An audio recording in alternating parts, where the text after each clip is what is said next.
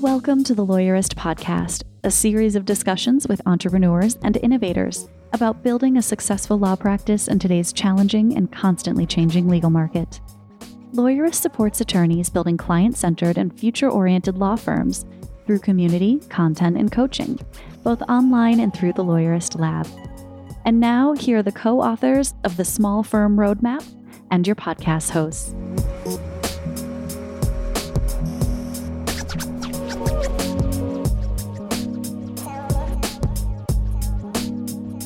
Hi, I'm Stephanie Everett. And I'm Zack Glaser, and this is episode 355 of the Lawyerist Podcast, part of the Legal Talk Network. In today's episode, I'm talking with Allen Rodriguez about his new alternative business structure in Arizona, Singular Law. He and his partner are some of the first to get licensed under the new rules. Today's podcast is brought to you by TextExpander, Rankings.io, and Litera. We wouldn't be able to do this show without their support, so stay tuned because we're going to tell you more about them later on. It's almost Thanksgiving, and so I was curious, what are you thankful for these days? A lot of things. Yeah. Um, Good. I should have been more specific. As our as our resident legal tech advisor, anything in the tech world that that's got you excited? oh, yeah, yeah. Let's hone in on it. So I, I don't know exactly how tech related this necessarily is, but I think it is because it's kind of helped by technology. But the other day, the New York State Bar Association put out an article, some suggestions on things that we can do to basically increase the health and well being of practicing lawyers. And one of those things was limiting the amount of hours that the amount of billable hours that attorneys work. And honestly, I'm I'm thankful we're just having that conversation. Yeah, that's a first. And like normally we're talking about how many hours we can possibly bill and bragging. I mean, I still remember the most I've ever billed in a month. So it's interesting to think about, okay, let's actually flip the script on that. And what if we put a cap on people and said you couldn't bill more than this much time or or maybe handle this many cases if you're doing, you know, flat fee work. I think Mhm. that's a conversation worth having. Well, and uh, sometimes with things like this, people actually find that they're more productive. A healthier lawyer, a healthier worker generally is a, a more productive worker. I know that's the case for me. Yeah. And, you know, what comes to my mind, which is maybe a slight variation on this, is I think a lot of times, like the lawyers that we work with, they know they need to hire and they know they need help, but it comes too late. Like they don't Mhm. realize earlier in the process when they need help. And so it's almost like they wait until the point where they're just so overwhelmed and so drowning in work that they are like, okay, I guess I need to hire someone and at that point it's really hard because now they're so they're they're running behind they're on this treadmill of of work trying to keep up and keep up with the deadlines and we're sitting there saying well you need to make time now to create a hiring process and interview and, and find the right person. And then guess what? When they come on they're going to need to be onboarded and trained. And and that is just too much and it breaks people quite frankly. They're like how? I need this help. How am i supposed to do it? So i think part of the answer is that you have to start thinking about that capacity issue much earlier. And maybe what you're talking about too, with this idea of limiting cases and limiting hours, forces us to start thinking about what is your capacity? You know, where does that conversation need to happen? Mm-hmm. And that's beyond just you know kind of mental health or or personal health. It is something that no matter what the number is, recognizing a that there is a number, but for me that number is probably smaller than you think it is. You know, that's less than you really think it is. It's certainly the productive hours in the day. Yeah, I think I was just sharing with you. There's a book out that talks about the fact that most workers, the average worker, 40% of their week is unplanned work. And what they mean by that is it could be client emergencies or just those fires that come up, but it could be that an activity took you longer than you thought it was going to take. So instead of taking two hours to write the brief, you took six. Well, now you had four hours of unplanned work.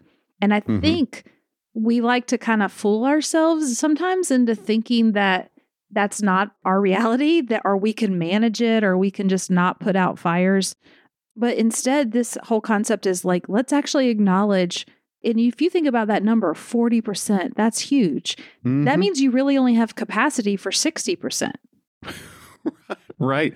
And you know, anecdotally, I can say that's that tracks with my experience. Even this week, Paige, our operations manager, challenged us to put hours to what we were doing this week. And on Monday, I listed out the things that I wanted to do, put the hours to it, and the realistic hours, I, I thought. And I look at my calendar and I go, well, what am I going to do with the rest of the week? And fast forward to today, right?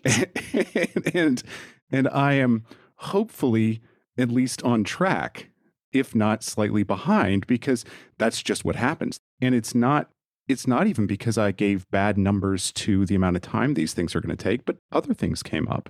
And I'd, I'd say without doing the numbers, you know, 60% capacity is probably a pretty good guess.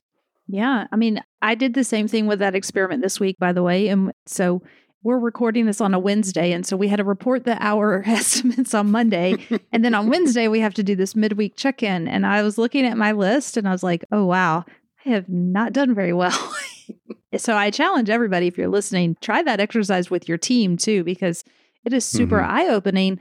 But I think, you know, part of the story here is to start thinking about your capacity at 60%. So I think, you know, you and I were saying that means when you hit 50%, you need to start thinking. You need to start planning. Okay, what am mm-hmm. I going to do? Am I going to hire someone? Am I going to delegate something differently? Am I going to outsource something or automate something? Like that's the trigger when something needs to change. And I can t- guarantee you that the lawyers that I mostly work with, they don't start to have that conversation until they're at 80 or 90%. And it's oh, just that. Yeah, it's too late. So right. don't make that mistake. We need to start having this conversation way earlier. And it's it's really got me thinking about like I'm going to be connecting with all the lawyers I work with in the next week and sharing this because it's a big aha moment I think for a lot of people. Right. And I think we have to keep that in mind with the people that we are managing as well. One of my thoughts when I looked at my calendar and I had put all those hours in, I, I thought, what is what is somebody else that's looking at my calendar to think? What are they to think I'm doing all week? And we need to allow for time for that because we're not the only ones who wind up having things go on fire or who wind up having people come into our office and having to field things that are outside of our control. Yeah. Well, Zack, I'm thankful that you brought this topic today because I think it's an important one and one we need to be having a lot. So I'm glad I'm glad we tackled it and at least got the conversation going. And um, now I'm excited to hear your conversation with Allen. Oh, me too. Hey, y'all. I'm Zack Glaser, and welcome back to the Lawyerist Podcast. Today, we're talking with Allen Rodriguez of Singular Law Group, an ABS law firm approved to operate in Arizona. Allen, thanks for joining me today. Uh, thank you for having me. I'm looking forward to the discussion. Yeah, so so last week in episode 354, I interviewed Lori Gonzalez about the changing regulations and their potential impact. And today I'd actually kind of like to get into a real world example. And that's one of the reasons we've got you here. So for background, Allen, you're the business and operations side of Singular Law Firm, right? Yeah, that's right. I, my my official title at the firm is president. Okay. Okay. And so you're not a lawyer, but you've been innovating in the legal field for quite some time with your company One Four Hundred. And so you've you've been doing legal innovations and and following in this legal tech space. And so you're you're, you're knowledgeable about what's going on in all of this area. Yeah. So I, I you know you're right. I'm not a lawyer. I've been kind of working in the legal industry for 21 years. I, I think uh, I'm more focused on the business and um, legal services products, right? So at one four hundred, you know, we've been working with um, some of the most innovative names in the legal industry. You know, both on the law firm and legal tech side, um, mm-hmm. and having a great time, kind of coming up with new uh, business models and new ways to distribute legal services. But my career um, actually started about 21 years ago. I, I, used to be the operations administrator for the LA County Bar Lawyer Referral Service. And so there, you know, we had a large network of attorneys, we can split fees. And that's where I became aware of like, you know, this kind of access to justice gap, mm-hmm. which I think we're going to talk about here in a second, but also became very aware of like how just kind of operations and business models, when used in the right way, could service more people, create sustainable, profitable law firms, mm-hmm. and then solve this problem. From, from the LA bar, just by way of background, from there, I was recruited into LegalZoom and so at legalzoom.com, from 2008 to 2012, I was the director of attorney services, and at that mm-hmm. time, they were still a do-it-yourself uh, provider of services. And and you know, my role there was to help them move into a more comprehensive solution that incorporated attorneys. So we threw a lot of spaghetti on the wall. We started kind of working with attorneys to kind of figure out like what works, and um, we found a, a really great product mix like mm-hmm. it was part subscription based, part commoditized legal services, use technology, automation to really deliver legal services in a different way. And it was wildly successful. And, and now we know, you know, LegalZoom is a publicly traded organization with a $7 billion valuation. And then that's how I ended up at one four hundred. And now the evolution is finally singular law, right? Like let's go right. full circle and kind of come back to where you know where the legal industry is served at its core at a law firm. Right, right. Well, and so you've been in this kind of thinking about legal services and delivering legal services in a different way for quite a while then. Yeah, hundred percent. I mean, I mean, like you know, again, way back in the in the days when I was at the LA bar, I remember sitting on this committee and you'd have a, a bunch of uh, lawyers, very successful lawyers, were all eating great food, drinking some wine, and somebody slams their fist on the table and says, "You know, damn it, we need to do more to create better access to justice." But unfortunately, I'm way too busy and making too much money to kind of do it, right? and you know, like I, the, the the business side of me, and entrepreneur side of me, it was like, hey, there's an interesting problem, right? Mm-hmm. Like, because you know, entrepreneurship, like we're we're all about solving problems. Right. There's an interesting problem, and the mix was right. It's like, well, there's an entire industry choosing to ignore the you know the solving of this problem, and there's like 80 million Americans that suffer from this problem, right? Mm-hmm. So, like, for me, that was the beginning of a journey that turned into you know both my personal and professional goal mm-hmm. was to contribute to the solution. Right. And quite honestly, the the business side of me is like make some money doing it. Of course. Right? Like where other people see like, hey, this is a pro bono problem, this is a legal aid problem, whatever. Mm-hmm.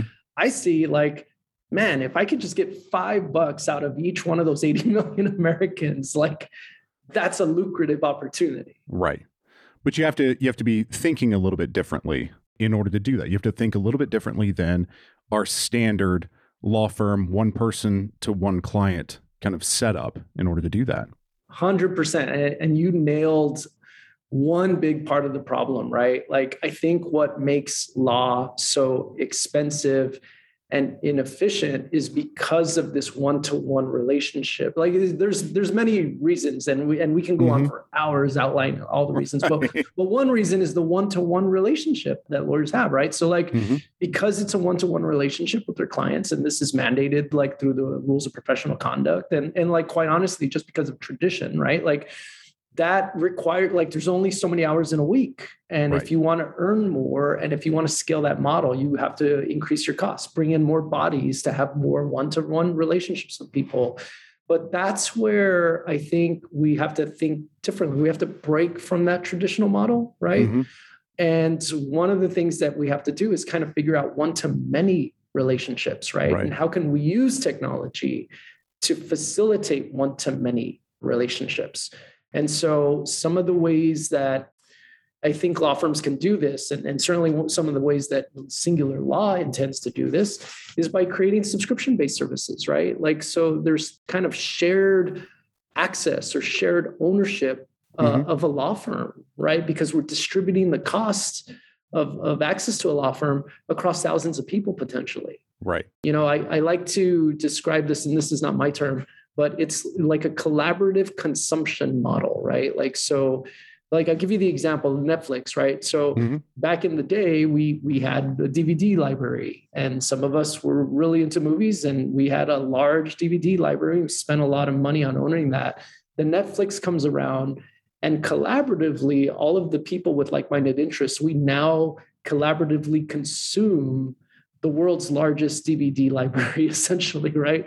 Right. And and it was only possible through technology and the business model change. Mm-hmm. And I think if we're going to solve this access to justice problem, it's the same thing. We need technology and we need business model change in law firms. And that's what we hope to exemplify at Singular Law Group.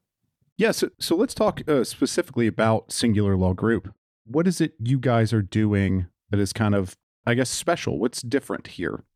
So we're we're really trying to build a law firm that isn't just kind of based on like precedent, right? Like this is the way it's always been done. You know, we want to think Right. about it differently. And so we want to build it from the ground up, from the client perspective, right? Like what does the client want at the end of the day, right? Like, you know, mm-hmm. in, in terms of legal services. Well, one, there's just a general access problem. And part of that access is like cost of legal services. So, what we're hoping to do is use technology and alternative business models to um, lower that barrier of entry for Mhm. people from cost, right? Like when you think about it, it's on average, let, let's call it 250 an hour. It depends on the state, but let's call it 250 an hour on average, right? For an attorney bill. Mhm. Well, for a family of four, you know, with a modest like grocery budget, it's 180 bucks to fill the grocery basket a week.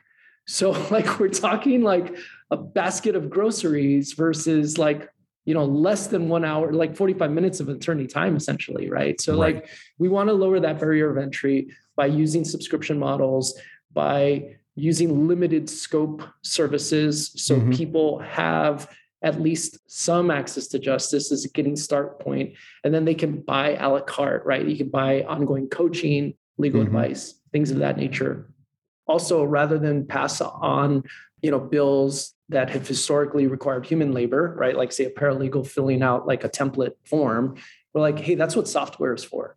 Like let, let's just automate this agreement or whatever this thing is run it by a quality check by you know a qualified attorney Mhm. and then deliver that and pass the savings on to that consumer and move more volume Right. so um, that's one thing. The other thing too, like access to justice isn't just about money; it's about meeting the client where they are geographically speaking. So at launch, we're statewide for a lot of the services that we offer because we're we're going to meet people on their cell phones, Mhm. right? Like you know, we're using again technology. The website for us is a platform for delivering legal services, not just a place to make us the hero of the story, right? Right, right.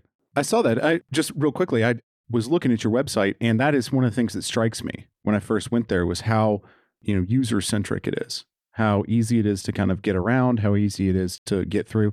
There are a lot of very good law firm websites out there, obviously, but this one is blatantly trying to say, "Hey, come use this as a tool." Yeah, and, and quite honestly, that that was like V1. That was like our our placeholder on the internet. Like, hey, we exist now. Come take a look. Mhm. Really, we intend for our website to be a commerce experience, right? Mhm. Much in the same way that you'd see other dot coms, right? Like you know, like the Legal Zooms, the Rocket Lawyers, those organizations of the world. So Mhm.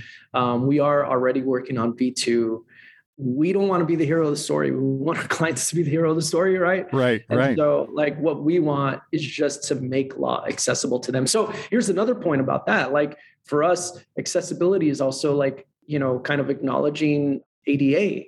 So, our, our website's Mm-hmm. ADA compliant, right? Like, there's 12 and a half million Americans with visual disabilities. And if you can't read the law, you have no access to the law. Mhm. And why would I want to turn off those potential customers, right? You know, uh, that sort of thing. So that's also important to us.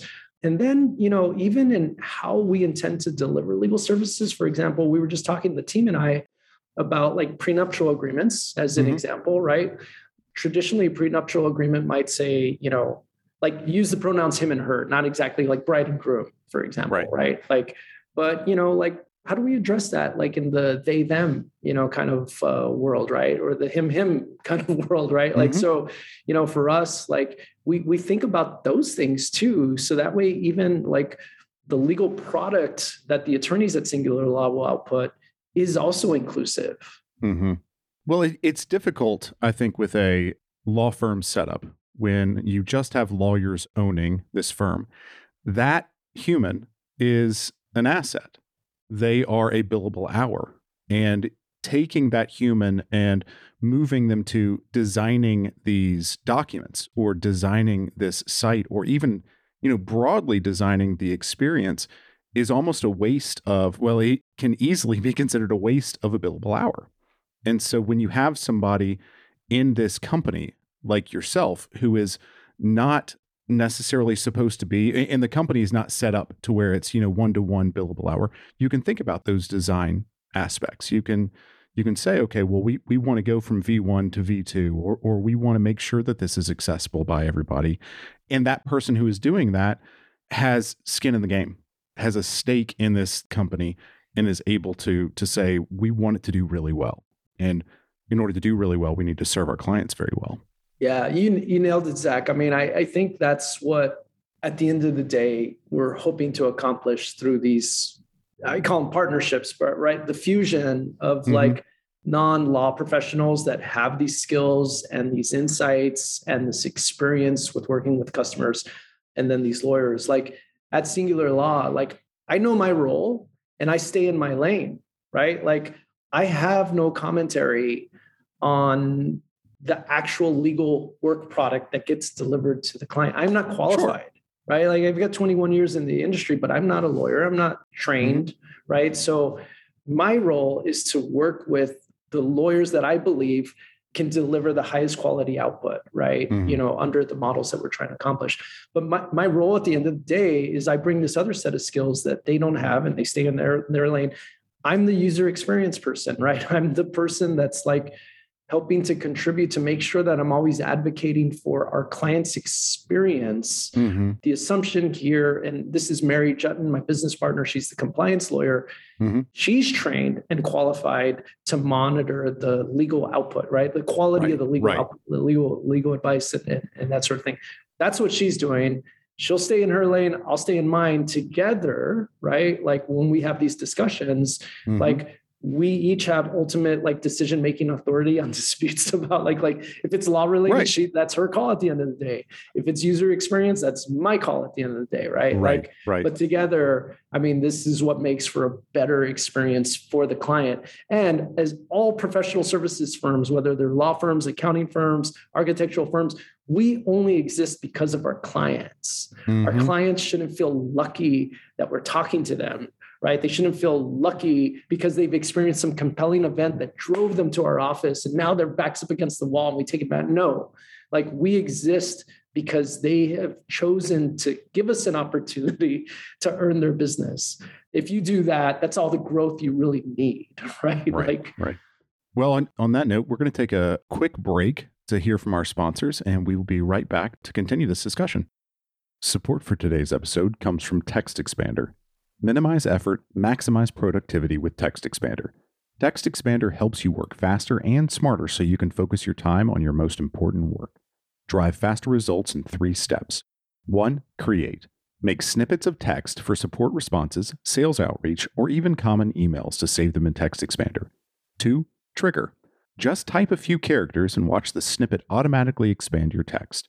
You can add fill in the blank or more complex functionality to customize your message. Three, share. Share snippets across your organization.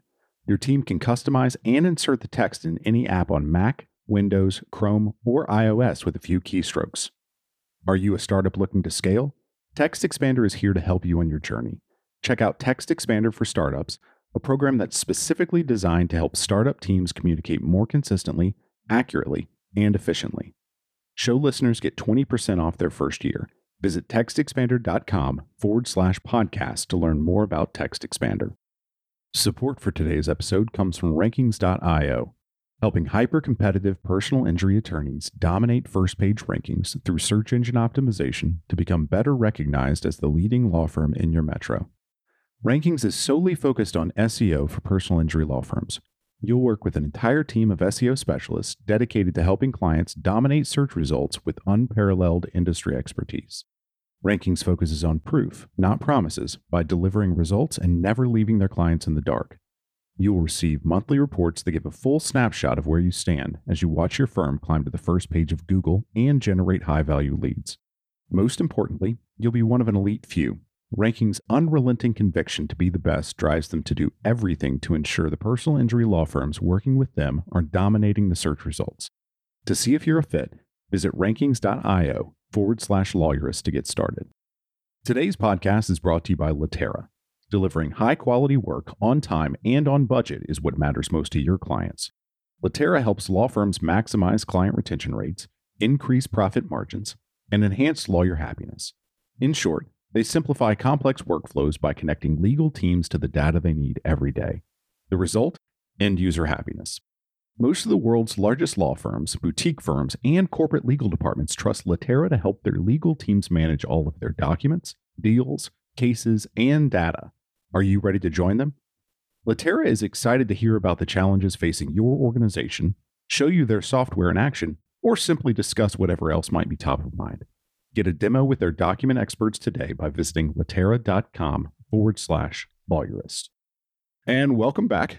Again, here with Allen Rodriguez of Singular Law Group, talking about their alternative business law firm and how they're addressing client needs in a different, albeit better way in order to try to make sure that we're we're helping more clients. Is I mean, is that a decent way of saying that, Allen? Yeah, yeah, I would say it that way. I, I would say the other objective though is to make sure that we create a sustainable business model for mm-hmm. law firms, right? Because like at the end of the day, I'm all about more pro bono, legal aid, that sort of thing. But that alone isn't also solving the problem. And right. as you know, as again, as the entrepreneur, or the capitalist in here, right? Like if people aren't going to be able to make money at it, then mm-hmm. they're not going to do it. Right. If we can't earn money and do good in the world, it's going to be much harder to accomplish. Right. You know, that's where nonprofits try to fill in the gap. And that's clearly not working here in the States, you know, when it comes to legal aid. So, right. So the other part of it is like we do need to create a sustainable, profitable business model for this to kind of really get the traction we hope. When I was um, helping the the SBA in Nashville, when I was working with them, one of the people I worked with would say, "Do well by doing good."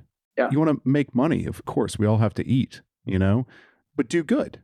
Uh, do good in the sense of do good things, and also do a good job as well for your clients. And so, yeah. I think that's exactly what you're hitting there. Is if we leave it to legal aid, which I think you know the legal aid organizations in this this country are are doing a wonderful job, and are kind of in a sense outgunned because we yeah. have a, a big yeah. big area to help, and then we can't leave it to just pro bono because again, if how do we incentivize that? How do we incentivize people? And and it's too large of a problem. This access to justice gap, and it's too multifaceted. I think you've hit on a couple of the facets of it is we've got an access to justice problem with location. We've got an access to justice problem with from an ADA perspective. We've got an access to justice problem from a, a monetary perspective, from yep. an education perspective, from all yep. of these different ways. And we're never going to be able to to address all of them with a one size fits all solution. And we're certainly not going to be able to pro bono our way out of any of that because it's going to need it's going to need some innovation.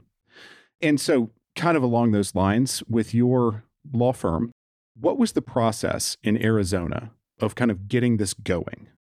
So the process is easier now that they've so they've innovated, they've like kind of figured out what the frictions are, and then they've improved the process. When we applied, I think we applied in like February, late February. It rolled mm-hmm. out in January, right? This year. We mm-hmm. applied in late February, and it's basically download this PDF.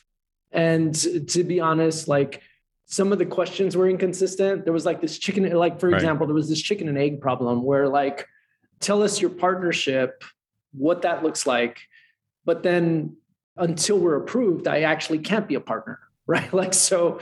So what what we did, you know, to kind of address that is we we created an operating agreement, mm-hmm. and we demonstrated what our partnership will look like once we are approved then we'll sign the operating agreement and we'll show all that sort of thing. So that was like one thing. Um, mm-hmm. And that part still exists. So if you're partnering with someone who's not an attorney, I, by the way, I hate the, the term non non attorney, right? So I, like, I, do too. I agree. Let's call, yes. let's call them pals, professionals who aren't lawyers, right? Like or something, right? Like, you know, pals. So if you're partnering with a pal, right? By the way, that's Mary Juetten's term uh, over at like Traklight.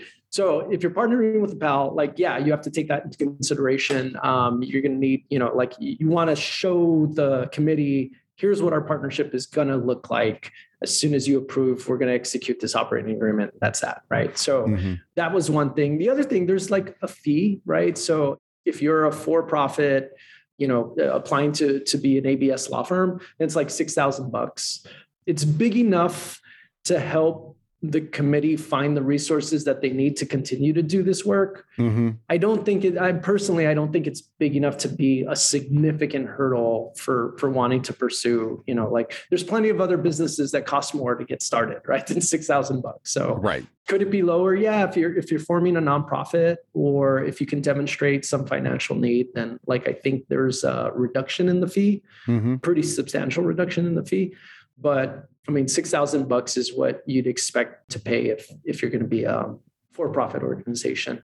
Well, I, th- I think that goes along with one of the arguments that Lori was making last week of we need to entice or we need to have monetary investment Yeah. and large monetary investment in these areas in order to get the innovation that that we need. And we're talking more money than what just law firms have. And so $6,000 from that perspective is really no bar to entry. And and so hopefully it's not going to be a bar to entry for for a lot of these because that's what we don't want is to to keep people out that could be doing good things. But yeah, Yeah. I, I just don't think that that amount is going against what we're kind of talking about of like why we're doing this. Yeah. I- And for me, quite honestly, like the 6,000 bucks was like just making sure that I'm committed to doing this really, right? Like I, Right. I'm not just kind of doing this for like the LinkedIn posts, right? That shows like, hey, I'm now president singular law. Like, no, we're we're seriously all in too. So right. I personally was fine for it. I, I know it creates some friction for some people, but Mhm. but anyway, that was part of the process. The other thing is like they do have this mission to make sure that this is used to help fill this access to justice gap. So they do ask for your statement, like how do you intend to accomplish that? So a lot of the things that you know I disclosed at the, at the beginning of this podcast were things that we just wrote down in our application process, right? Mhm. Like our experience, like they want to know your backgrounds, they want to know, uh, they do a due diligence so that they'll do a background investigation, um, much Okay. like a, a, a lawyer would would go through when they're newly licensed, right? You Right. know, the, the moral kind of uh, background in investigation that they do. They uh, also made sure that I acknowledged and affirmed that I would also be held to the RPC, right? The same standard Okay. as, Okay. as lawyers are, you know, in terms of like now Mhm.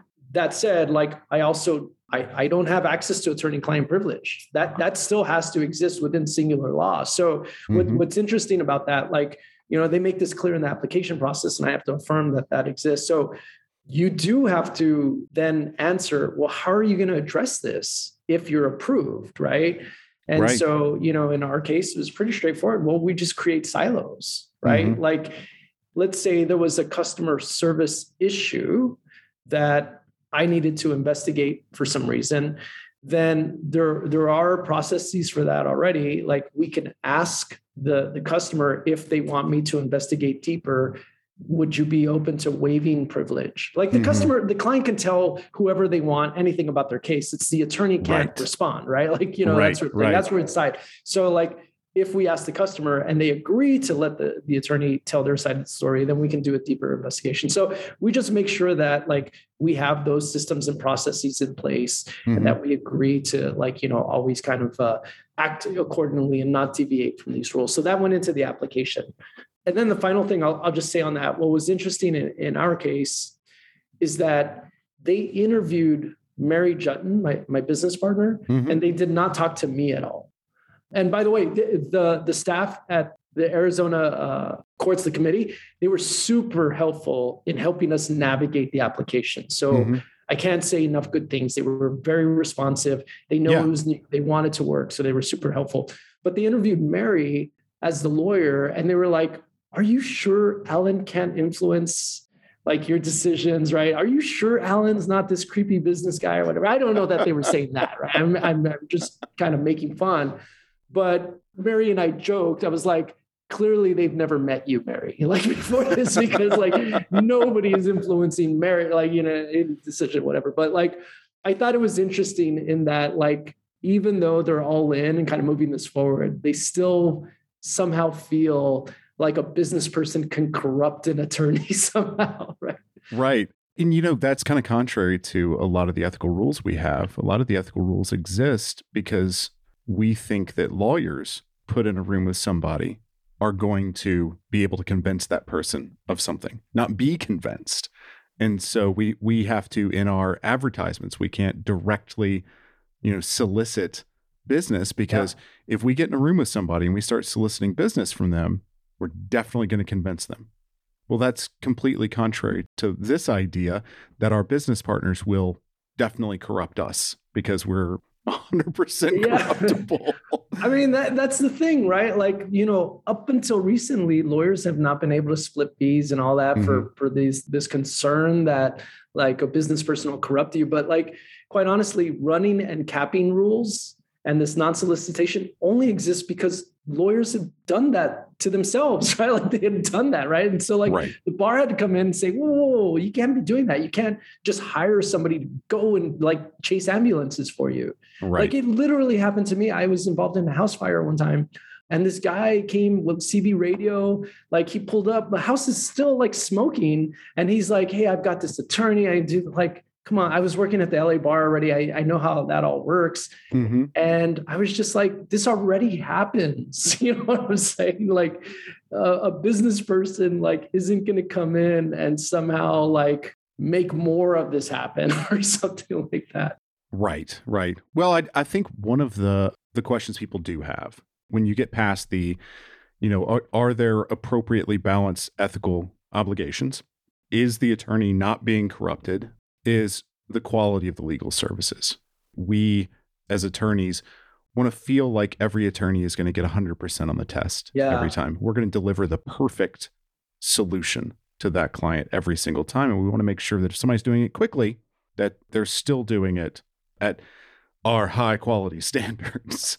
Yeah, yeah, it's, it's interesting. I, I mean, like you know, I, I, I wish I had like a really great answer for that. I know Lori speaks on it and she's very frank in her responses about this, but like, you know, to some degree, this is going to be a terrible example, I know, but I'm going to say it anyway. Like, if somebody came up to me and said, Hey, Allen, I'll pay you a thousand dollars if you uh, try heroin for the first time or something mm-hmm. like that. Like, no, man, I'm just not going to do that because it's, or like, I'll pay you a thousand dollars if you just lie to this person for me. Like, right. I'm just not going to do that. That's that's me, and and I don't see why a business relationship, you know, with with an attorney, what like at the end of the day, the attorney has full control mm-hmm. over the decisions that they make. Mm-hmm. Like we're we're all influenced by money every day. All of us are, right? Like you know, we all got bills to pay. We've all yep. got, but every day, non-lawyer people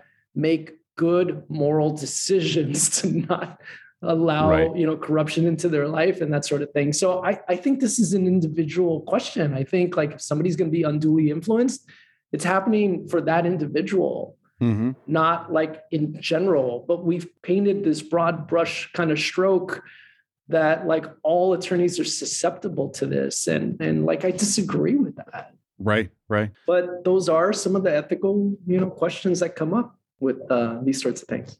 And I think brushing them to the side is not the way to go. But, you know, I, I think I said this with Lori last week come to me with solutions, not problems. You know, yeah, ethical concerns are always a problem when you get into these sorts of relationships where you have fiduciary relationships, where you have a, a relationship where one party has more knowledge than the other, and the client is relying on the lawyer or the law firm to take care of them in a way or to to look out for what's best for them. So you're always going to have these these ethical pulls and we will come up with solutions for this if there is a problem. You know, we we always have these things there and and we we deal with them already. Yeah, and and in the Arizona case, I mean, they I think they've got a great model. They have a compliance lawyer, mm-hmm. and so Mary Juetten, even though she's like you know founder of Traklight, she's more legal tech founder uh, than lawyer. Like this role of hers is a very serious one, and she takes mm-hmm. she's the traffic cop. We start we go into brainstorming sessions like, hey, we can automate this, that, and the other, and like she's always like, well, hold on, how does this align with the rules of professional conduct right like right. we we right. all like she's that gut check all the time so she's kind of like that that stopgap to make sure that even in our desire to want to innovate and be creative we never neglect you know at the end of the day the rules of professional conduct and what is ethically appropriate for uh, a given uh, situation as it relates to the client at the end mm-hmm. of the mm-hmm. day and, and, at the end of the day the arizona um, Supreme Court, they want to make sure that we're protecting the clients, right? You know, Right. that sort of thing. So, so I do think there's a good system in place for monitoring that. And you know, Mary, even as business partner at, at Singular Law, she has a lot to lose. She can lose her law license if she Mhm. doesn't like take her role seriously, right? Right. And she doesn't want to do that. I don't want her to lose it either. So, like, you know, Right. yeah. So, so there's that. That's some of the concerns. I guess the other concern is lowering the quality of legal services hmm again, like I think some of these concerns are like, we don't want efficiency to negate the quality of legal services. And, and when you think about this from the business side of it, right? We want delightful clients, right? Mhm. Like clients who have who had a delightful experience interacting with us and great results Right. at the end of the day, that's going to be the fastest driver of subsequent business for us. And if we just focused on efficiency alone and delivered less delightful experiences for them and lower quality results, like that's the worst business model, right? Like that is that is not the way to grow a business. Right. And so to think that somehow a business person is only focused on efficiency, that's not so. To run a successful business in any sector, you have to love your customers. You have to Mhm. love your clients. Right, right. Well, okay. So we've gotten into kind of what you guys are doing and a little bit of the addressing some of the concerns that people might have and have been talking about. But really, how's your experience so far? How's it going with what you guys are doing? Are you are you moving toward what you've set out to do? Yeah, slowly. So as it turns out, right, like working as a business person in the legal industry, working as a consultant in the legal industry moves a lot faster than actually running your own law firm. So kudos to like I've learned something, right? So 21 years on the outside of law, now being on the direct inside, I've learned how slow the wheels of justice turn, right? Mhm, Like so mhm.